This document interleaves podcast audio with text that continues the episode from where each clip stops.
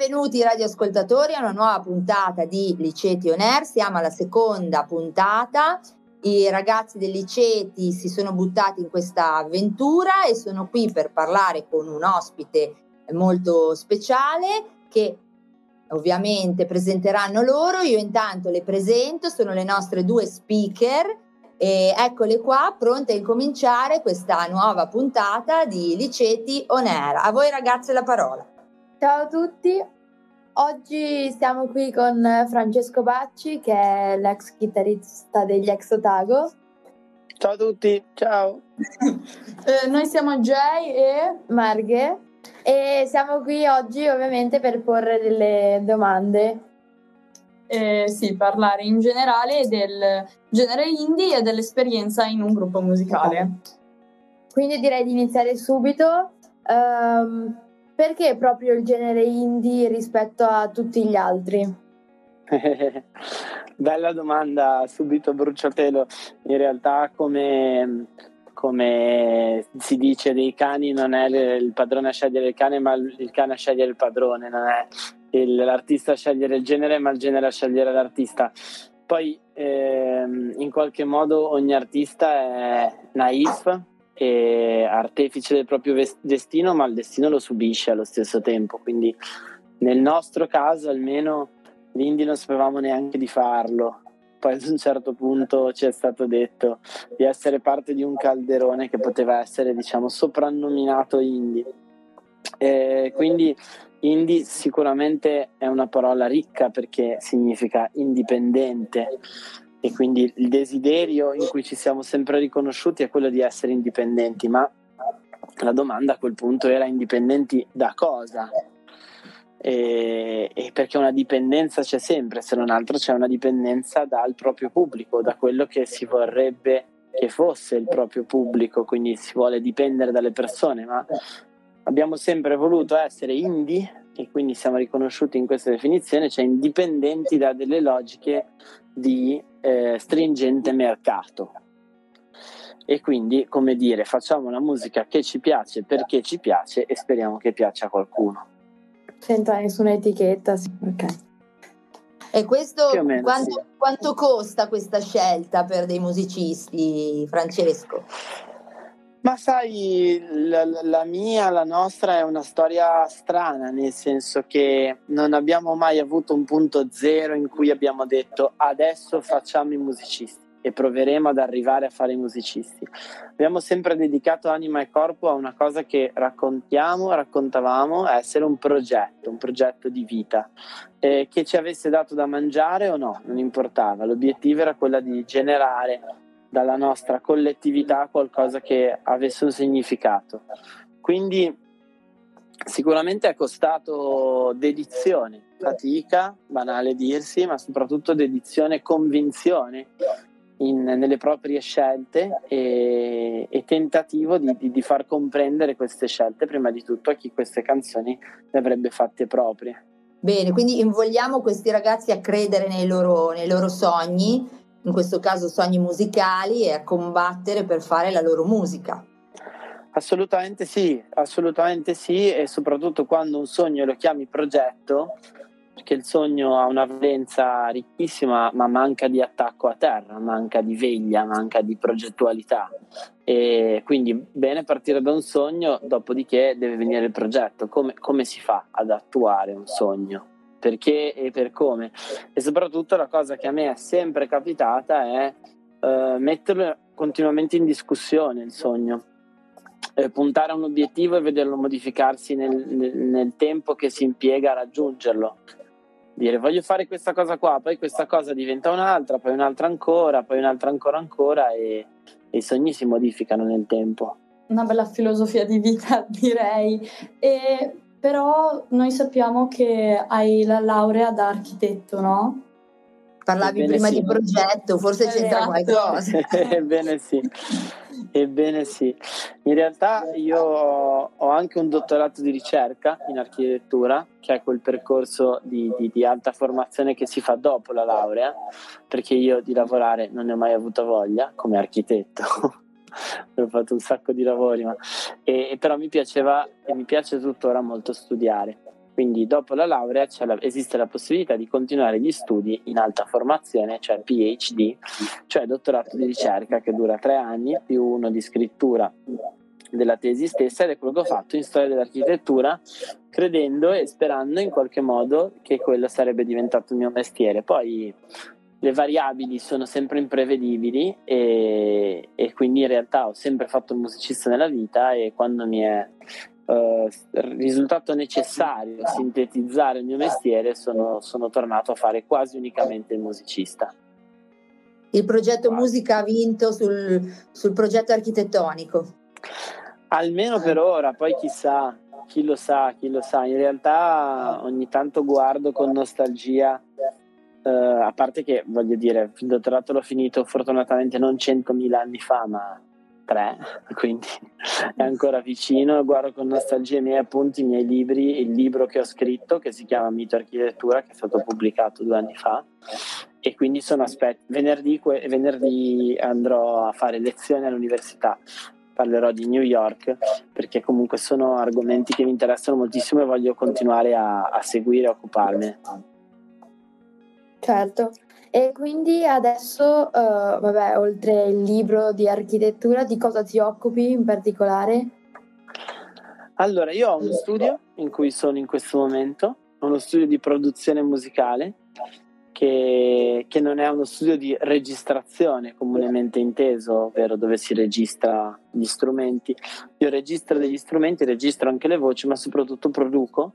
Produco musica elettronica con il mio computer e con un sacco di sintetizzatori analogici e digitali, un po' di strumenti raccattati in giro, mi piace campionare, ricampionare eh, registrare i cosiddetti field recordings, cioè i rumori ambientali e trasformarli in musica, il fruscio delle foglie, le pietruzze, il legno, la calimba, la chitarra, strum- queste cose qua. E produco musica eh, con eh, diversi output, diciamo, perché ho un progetto di musica elettronica a mia firma, in cui pubblico dischi, EP e remix, che si chiama Low Topic, elettronica prevalentemente strumentale ma diciamo questo tipo di linguaggio mi è stato rocambolescamente, ma molto, sono molto contento lo sia diventato uno strumento per lavorare in altri ambiti che mi erano mancati nella musica, cioè lavorare per il teatro, fare colonne sonore per spettacoli teatrali, per formati audiovisivi, che significa cortometraggi, pubblicità,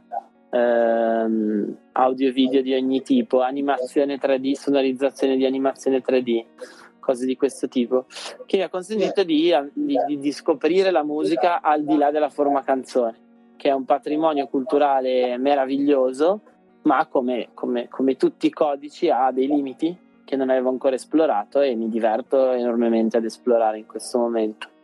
Invece, tornando agli ex Otago, volevamo chiedervi eh, il rapporto con la città di Genova, perché come abbiamo visto dall'album del 2016 Marassi, eh, siete molto attaccati, volevamo chiedervi appunto che rapporto con questa meravigliosa città.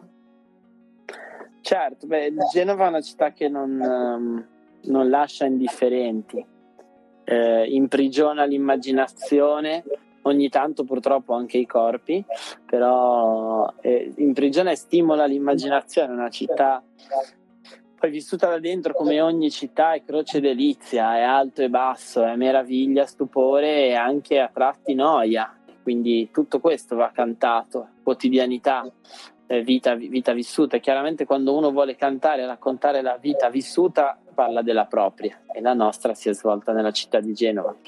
La città di Genova ha queste caratteristiche che hanno, hanno un'unicità, hanno un'unicità indiscutibile, è una città stratificata di storia, di storie, di persone, di popoli, di aspre battaglie, di terribili mugugni, di venti sferzanti, di vicoli bui, di cieli azzurrissimi è, è una specie di, di, di diorama di, di, poesie alte e basse, disperate e gloriose. E a un certo punto se ne fa tesoro e si prova a tradurle. Quindi diresti che la cultura musicale anche, oltre a quella generica della città, ha in qualche modo influenzato il vostro stile di musica?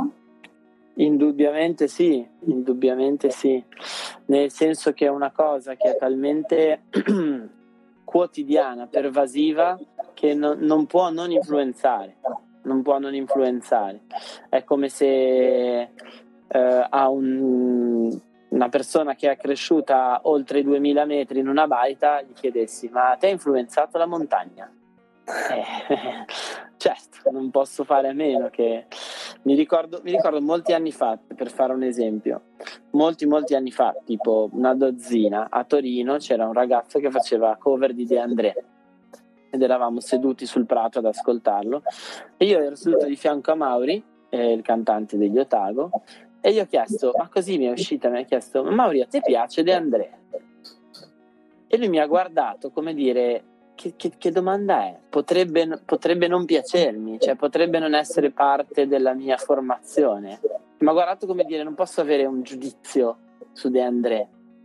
È, è come veramente come avere avuto negli occhi una montagna per tutta la, per tutta la propria vita e dire ma, ma te, te, la montagna l'hai vista, eh, fai te, sì.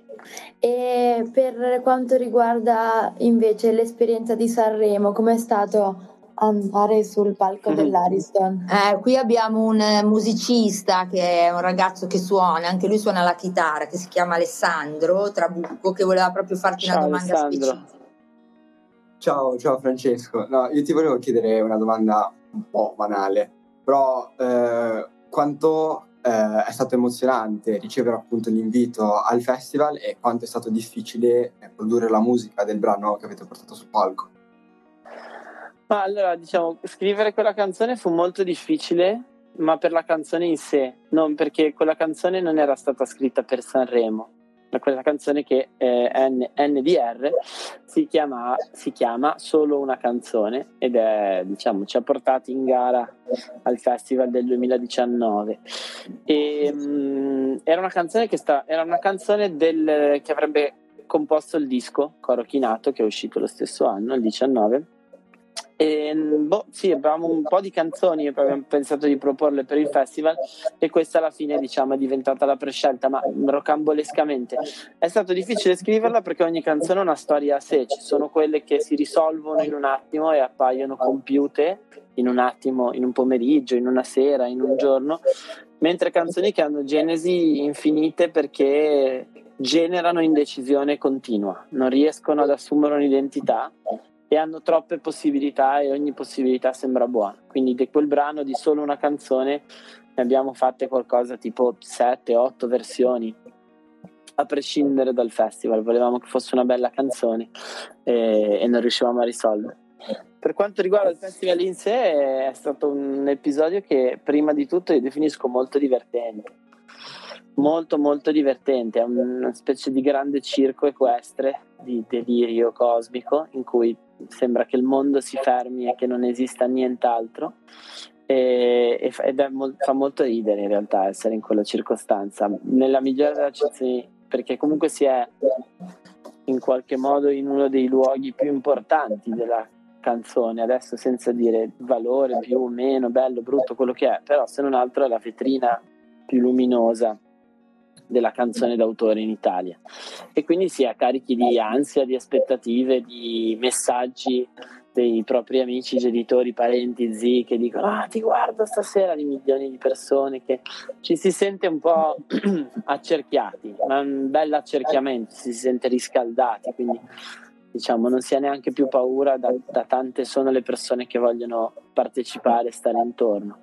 Quindi in realtà sì, è stato molto divertente per lo spirito con cui siamo andati, nel senso eh, a noi non interessava la gara, nel senso che fare una gara di canzoni è un pretesto, come fare una gara di quadri, come fai a dire qual è il quadro più bello? Mm non c'è solo la tecnica pittorica, c'è il gusto, c'è il significato sotto traccia, ci sono le metafore, ci sono le scuole, ci sono un milione di cose. La gara quindi era un pretesto, non, non ponendoci nessun tipo di problema o di ambizione agonistica, ci siamo divertiti e basta. C'è appunto qualche aneddoto divertente che ci vuoi raccontare sul festival. Siccome, come dice Gino Paoli, era una gabbia di matti, no? È, quello che ci hai raccontato tu, in fondo sì, richiama sì, un po' questo, è veramente una gabbia di matti. È una gabbia di matti. Ma il momento più divertente del festival, per me, per me, ognuno racconterebbe il proprio, ma per me è stato eh, brevissimamente, fate conto che durante il festival praticamente, vissuto da artista, è impossibile farsi una passeggiata o godersi un attimo di aria. Cioè, avevamo un van, cioè un, un furgone, nove posti parcheggiato fuori dall'albergo che ci portava in giro. Quindi io un giorno avevo finito il tabacco e non potevo andarlo a comprare, non, non, era consentito perché eravamo troppi pieni di impegni, troppo pieni di impegni letteralmente dalle 9 di mattina alle 3 del mattino, tutti i giorni interviste acustici, DJ set, eccetera. Quindi era sempre furgone, albergo, furgone, albergo, intervista, furgone, albergo, teatro, un delirio, cose. La sera della finale, finalmente, noi consapevoli di non aver vinto alcunché, abbiamo detto, oh, ce ne torniamo in albergo. Io ho preso la mia chitarra sulla spalla, il mio impermeabile e finalmente ho camminato per le strade di Sanremo, che in quel momento erano deserte perché la finale era in corso. Era bellissimo, non c'era nessuno, ho preso la chitarra sono andato finalmente da solo in albergo a piedi. E in albergo c'era il festone perché avevamo invitato amici, fidanzate, familiari e tutto. E abbiamo iniziato a scommettere eh, a soldi ovviamente, a botte di ben 5 o 2 euro a testa, in un barattolone chi avrebbe vinto il festival, ma una cinquantina di persone nella hall di un albergo che sembrava la finale dei mondiali e sembrava che avessimo tutti 16 anni, quando invece l'età oscillava tra i 30 e i 60 in realtà. Quindi questo è il mio momento topico. Più divertente. Eh, tornando alla musica in sé, quale, oltre alla città di Genova, qual è la maggiore fonte di ispirazione che traete per le canzoni? Eh, sai, non, non lo so, ognuno ha la propria, ognuno ha la propria, anche perché l'ispirazione non è una cosa che arriva, ma è una cosa che si costruisce, bisogna, bisogna eh, diciamo, un, un, un, un, saggio, un amico molto saggio mi ha detto non bisogna battere il ferro finché è caldo, bisogna battere il ferro affinché diventi caldo. Non bisogna aspettare l'ispirazione, bisogna generare l'ispirazione.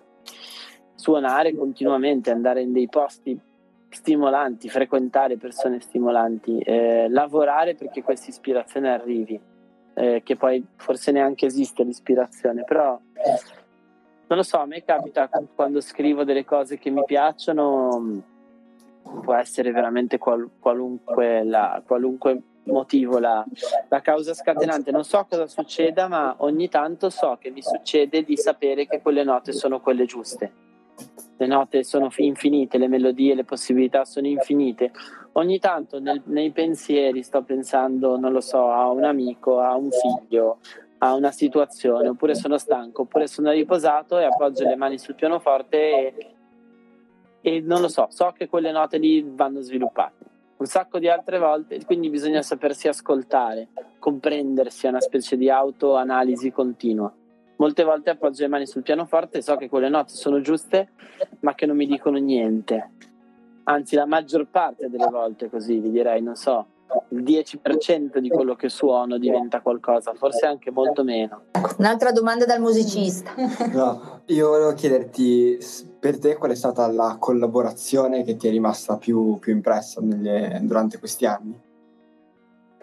Eh, difficile perché sono, mi sento davvero molto privilegiato ad aver eh, collaborato con così tante persone di così grande valore a partire da, da, dagli Otago stessi, cioè essere stato un membro degli Otago e lavorare con persone enormemente sensibili e talentuose, già quella è una forma di collaborazione più riuscita che abbia mai fatto. Detto ciò, ehm, una collaborazione sicuramente bellissima a livello umano fu quella con Willy Peyote perché era come avere un cugino, come aver scoperto un cugino, non lo so, una, era incredibile. Abbiamo fatto un sacco di concerti insieme, lui veniva a fare i concerti con noi, il nostro concerto veniva, prendeva il treno con lo zaino e veniva con noi a fare un solo pezzo, che era La nostra pelle, in cui c'era il suo featuring e lui faceva chilometri per stare con noi. E, boh, non lo so, era veramente un rapporto umano meraviglioso che abbiamo coltivato e che coltiviamo da, da un po' di anni, quindi citerei quella tra le tante. Tornando invece al tuo lavoro, sei un producer di musica rap, quindi come vedi la scuola musicale genovese? La, la, la, scena, la scena, genovese la vedo ricca, interessante, eh, stimolante e piena di significati e di talenti. E, ehm, che dire, posso più dire cosa manca, cosa invito a fare rispetto a quello che ho visto nei miei anni. Eh, quello che mi manca è una, è una scena che si ritrovi in dei luoghi, sinceramente. Vedo tanti talenti, vedo tante persone che fanno musica prevalentemente in ambito, diciamo, rap urban. Non ci sono degli spazi dove ci si possa, o meglio, ce ne sono pochi. Mi viene da citare giusto i giardini Luzzati e, e il centro sociale Buridda, che frequentavo moltissimo il Buridda nella sua vecchia sede e so che anche in quella nuova fanno un sacco di cose, ma diciamo le scene musicali, anche la famosa dicitura scena, anche nell'epoca del, del social network, del social network, eh, del digitalizzazione del tutto, comunque hanno bisogno di luoghi, di luoghi dove confrontarsi, dove vedersi, dove conoscersi, dove scontrarsi. E, e quindi secondo, e, e, e, sono i luoghi che poi generano, fanno generare le idee, le mettono in moto dal mio punto di vista. Quindi la vedo bene, al netto di questa grave mancanza a cui bisognerebbe mettere un, come si dice a Genova, un tapullo o forse qualcosa di meglio. Eh, chiediamo anche ad Alessandro che fa musica. Tu Alessandro noti questa difficoltà di trovare luoghi in cui esprimerti, in cui fare musica? Sì, assolutamente. Non, non ci sono tanti posti, soprattutto devi avere un minimo un nome per, per, andare comunque in vari locali per esibirti. Io fortunatamente ho una saletta a casa che mio papà è musicista e ho il posto dove fare musica e divertirmi come mi pare con, con le chitarre, con, con, la tastiera. Però effettivamente è molto difficile trovare soprattutto qualcuno che, che abbia voglia un minimo di seguirti eh, durante eh, le tue sessioni. Vero, vero, vero, vero, vero. E comunque... Ehm diciamo, pi- io, io stesso alla veneranda età di 31 anni ho iniziato a fare il produttore a 31 anni, quindi molto tardi rispetto alla media che di solito è 16. Quindi questi ragazzi devono mettersi ora se vogliono insomma entrare in questo, in questo scenario. Ma sì, d- diciamo è, è un mestiere, indiscutibilmente un mestiere, nel senso che è, un, è, un, è, un'arte da conoscere nei suoi dettagli, in questi termini un mestiere, ogni mestiere ha necessità di approfondimento per diventare tale. Prima, prima diciamo, l'accezione di mestiere, prima di essere una cosa che genera del guadagno, è un, una materia di cui si deve conoscere molto, moltissimo.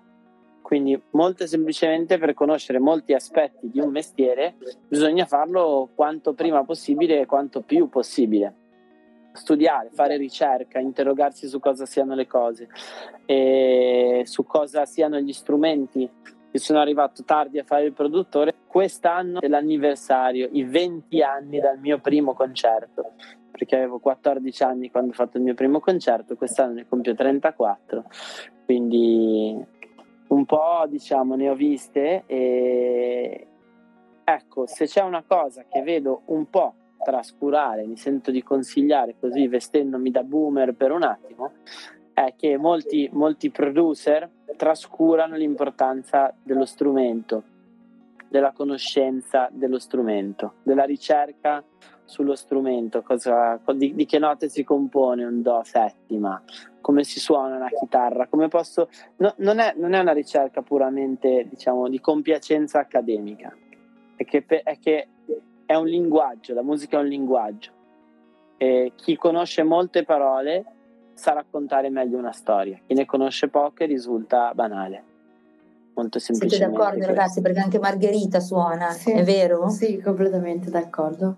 è faticoso, bisogna mettersi di impegno sì, è faticoso, ma se ci tieni veramente, sei disposto a imparare e continuare a, a studiare appunto lo strumento e le, proprio le basi della musica. È un atteggiamento socratico, so di non sapere, quindi mi impegno nella, sì, nella ricerca. Riuscita.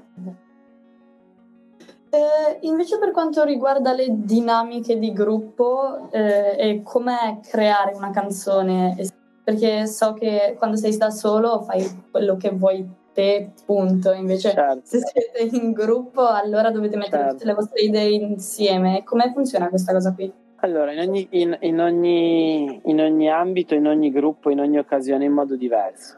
Diciamo che io attribuisco un enorme valore al gruppo eh, anche se adesso lavoro per lo più da solo, o meglio, tante cose le faccio da sole, poi producendo per altri mi confronto cost- costantemente, però il gruppo è sempre un'occasione di, di, crescita perché sposta gli individui rispetto alla propria zona di comfort, alla propria comfort zone.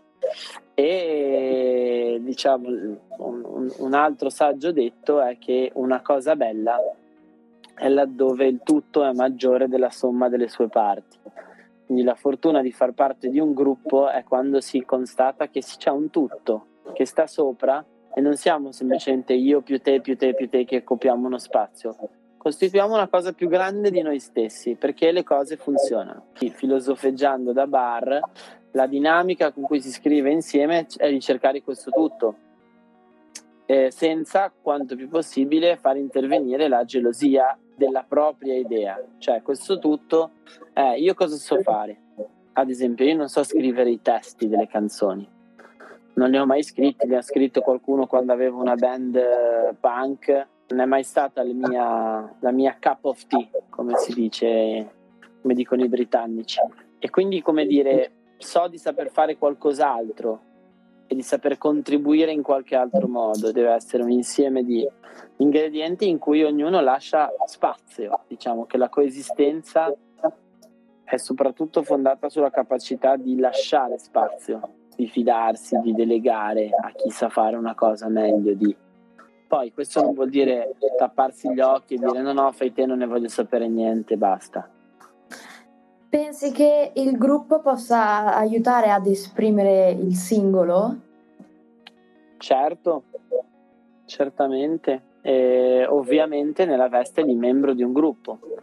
Quindi diciamo è una cosa con cui si deve convivere, nel senso ogni gruppo eh, deve dare spazio ai singoli, ma i singoli nel contesto del gruppo sono comunque parte di un gruppo, quindi se uno ha la necessità di eh, in qualche modo avere affermata in modo più uh, dirompente la propria individualità, allora il gruppo può essere una componente della sua vita, ma non tutto. Tanto in gruppi saremo sempre, volenti o nolenti, perché come minimo famiglie, amici, scuola, lavoro, università, si compone di gruppi, non esiste, non esiste l'umanità senza i gruppi. Quindi questo è quanto, bisogna trarne per forza di cose un valore per l'individuo, se no si è spacciati, non, non funziona. Soprattutto dopo la pandemia, no? per questi ragazzi è diventato, credo, fondamentale riuscire a trovare eh, nel gruppo un contesto in cui potersi esprimere. Assolutamente. assolutamente. Ne, hanno sofferto, ne hanno sofferto molto, insomma. Qui un sacco di concetti filosofici, eh? l'uno, il tutto, qua, qua si, si ragiona... Non sapere, di non sapere. Eh, qua si, ragiona, si vola altissimo, si vola altissimo oggi. Invece, tornando al, al tuo gruppo, com'è nato il nome Exotago? Io lo, lo racconto sempre come interposta persona perché non c'ero, perché io sono entrato nel gruppo nel 2010 ma il gruppo è stato fondato nel 2002 e fa ridere pensare che voi non eravate davvero ancora nati. E questa è la verità. E, ehm, nel 2002 io sono del 89, quindi nel, nel 2002 ero alle medie e sono entrato dopo come membro più giovane degli Otago, ma so che andò così rocambolescamente. I giovanissimi Maurizio, Simone e Alberto si trovarono a casa, credo di Alberto, ma non vorrei dire una scemata, a vedere un film a, a loro detta di pessimo gusto e di scarsissima qualità. E parlava di una squadra di rugby, la classica storia romantica del perdente che vince, gli sfigati che ce la fanno contro ogni pronostico, contro tutto. Questa squadra di rugby del film si chiamava niente po' di meno che Otago. E i nostri tre videro in questo film la metafora esatta delle loro ambizioni, dicendo fondiamo un gruppo e chi siamo noi che sappiamo suonare poco e male per fare qualcosa di buono, siamo gli Otago come questa squadra di rugby. Dopo poco si dissero che la, la, la, la, questione del gruppo, l'idea del gruppo era una, una scemata e quindi lasciarono perdere, dicendo no vabbè lasciamo perdere, guarda tanto veramente non sappiamo suonare, non è il caso e, e, quindi sciolsero il gruppo per poi riformarsi poco tempo dopo, ma tutto nell'arco di una sera, come ex Otago. Bene, noi possiamo essere un po' considerati come gli otago della radio, cioè siamo certo. quelli che cercano. Dai, buongiorno. Ci siamo forse messi peggio, dice forse qualcuno. Sì. Beh, uh, ma c'è sempre speranza. Aspiriamo comunque a. Come dimostrano gli ex otago, c'è sempre speranza. Bene. Ma certo. Un giorno saremo ex radio liceti. Esatto, anche noi. Anche esatto. noi. Prenderemo spunto. E... Esatto. Allora salutiamo Francesco, sei stato gentilissimo Francesco a renderti disponibile per noi. Grazie a voi. È stata una bella conversazione in cui insomma credo che i ragazzi abbiano tratto degli spunti su come fare musica. musica sì. Come iniziare, di non darsi mai per 20 che c'è la possibilità per tutti e possiamo farlo anche noi. Bene, direi che questo è importante. Salutiamo Francesco, lo ringraziamo, grazie Francesco di essere intervenuto con noi alla, alla, seconda puntata della nostra radio sul linguaggio giovanile e sui nuovi mestieri insomma, che si affacciano che questi ragazzi imparano a conoscere per, anche per il loro futuro e quindi insomma alla prossima. Grazie mille, grazie a voi, in bocca al lupo grazie. e ci vediamo molto presto. Salutiamo i nostri radioascoltatori. Sì, ringraziamo Good Morning Genova per averci lasciato questo spazio. E... Informa Giovani di Rapallo e dove i ragazzi possono venire, ecco, ne parlavamo prima, eh, a fare musica perché qui c'è una saletta di registrazione dove poter insomma strimpellare, muovere i primi passi nella musica e ci vediamo alla prossima puntata. Sì, volevamo ancora Bravi. ricordare che ci troviamo su Instagram su, su radio.liceti, radio eh, per rimanere sempre con noi e, e, aggiornati e c'è anche la playlist ufficiale eh, dove potete ascoltare tutte le nostre canzoni. Grazie e alla prossima. Alla prossima.